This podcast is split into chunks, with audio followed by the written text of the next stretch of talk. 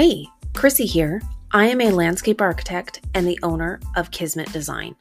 I am a very process-driven designer, and I love sharing what I do and how I do it with anyone who's interested.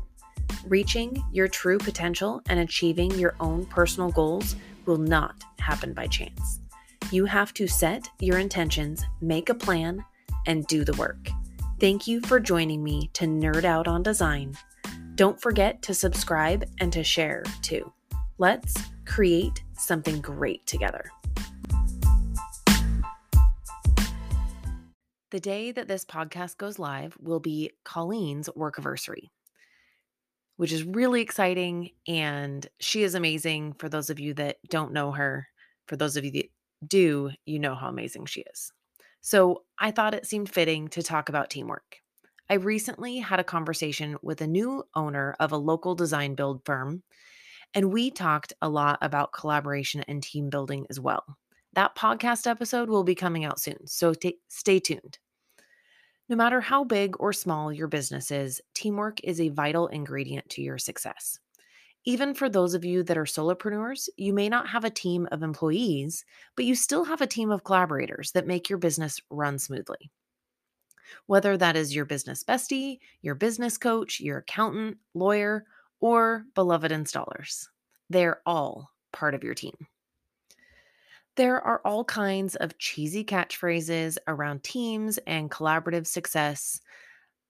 I think the most noteworthy is teamwork makes the dream work, or mostly in reference to parenting, it takes a village. They may be cheesy, but they are definitely rooted in truth. There are people who are part of your team or tribe that do not have a designated role or title that add to your way of doing business and life, like your friends, spouse, business bestie, and all of those are definitely part of your team. If you want more on that, listen to the networking episode. I will link it in the show notes. The hired team members, though, the ones with a title and or a contractual agreement, whether that is as an employee, a service provider, or contractor, are integral to your success, quality, and efficiency. And you all know how much I love efficiency. There's a lot of business advice out there from seasoned business people wisely advising us to hire out the skills we lack or the tasks that we don't enjoy doing.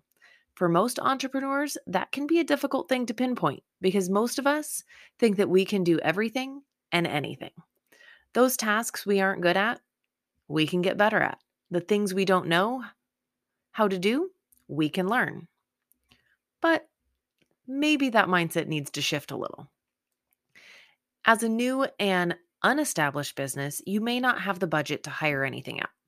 But once you get to the point where you are able to, it can still be hard to let go. In my business, the first task I looked to hire help on was accounting. I do all of my day-to-day and monthly invoicing and taxes. I have an amazing accountant that works with me on quarterly and yearly tasks and troubleshooting in between, because I know how important that is. And honestly, going into my business, that was one of the scariest things for me because I just didn't know enough about it to even know what I didn't know. Next came the desire and need to hire help in design. This is much trickier. I myself have always struggled with delegation, mostly because I have the attitude that if you want it done right, you do it yourself. I know many of you can sympathize with me on that one. I also have very high expectations on both quality and efficiency. If you've listened to any amount of my episodes, this is no news to you. I have some pretty big goals for where I want my business to go eventually. I have thankfully grown past my youthful impatience and see that those goals will not nor should not happen quickly to do it the right way. I aim to build a team of what I deem unicorns. I want to surround myself with high-achieving rock stars. A couple weeks ago, I talked about the value of networking and how the 5 people you spend the most time with have such an influence on you. The same principle goes for business. Being able to hire someone for design help that is reliable, efficient, and most importantly, has that get it factor increases your reach so much more beyond the quantity of design projects. I won't say it is easy to find. I don't know that there is even a good way to know who fits that criteria until you've worked with them for a bit. The get it factor is something that is not trainable and not really even easy to define. Some people have it and some people don't. I find that most of the designers that do are in business for themselves, which makes it really hard to hire an employee with that get it factor. But for those of you that know Colleen, you know she is one of them. Being a boss can be hard, and building a team has so many rewarding factors to it that make that hard worthwhile. The main one goes back to hiring around your deficiencies. Maybe deficiency is too strong of a word. I look at it this way. I am not a contractor because design and big picture planning are my stronger characteristics. So I do what I do best and leave the construction to the contractors so that they can do what they do best. If I wanted to be a contractor, could I do it? Could I figure it out? Could I hire the right people that had the strength to do the things that I can't? Sure. But that is not what fits my business model the best or the life that I want to build. Same goes for an employee or a contractor of your business. There are tasks that I'm more skilled at that I don't do often because my time is better spent on other things. This can be really hard to grapple with, but once you hit a stride, you will be amazed at the work you can produce with a good team. Hiring can be scary and can be a big investment, but with the right person, the scary part wears off really quickly, and the investment in good people is not as transactional as it sounds. It is really that. It is an investment in your future, investment of the future of you, your employee, and the future of your business.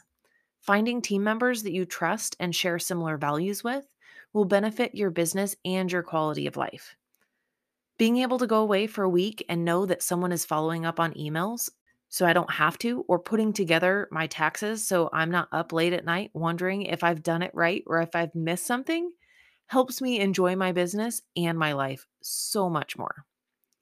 Being a business owner can feel all-consuming sometimes, but the team around me helps me have a life outside of my business.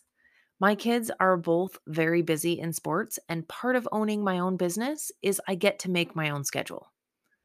And that's a huge perk. But far too many entrepreneurs end up saying that, but becoming a slave to their business and working 2 times as much as they would in a regular job.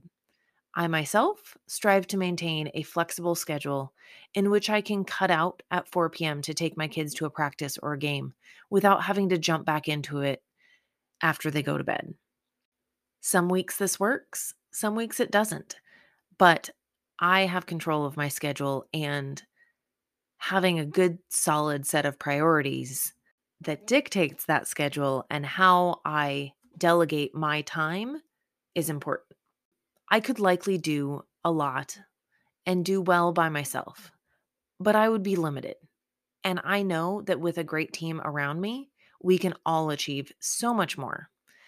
And I find that really exciting and inspiring.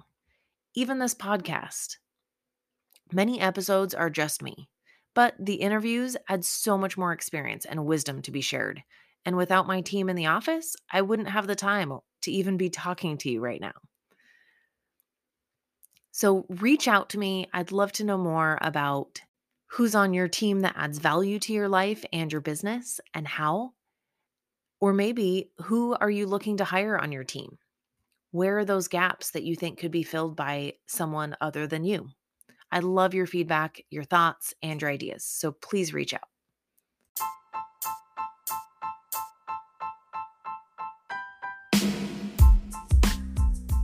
To wrap up, I want to thank you for your time.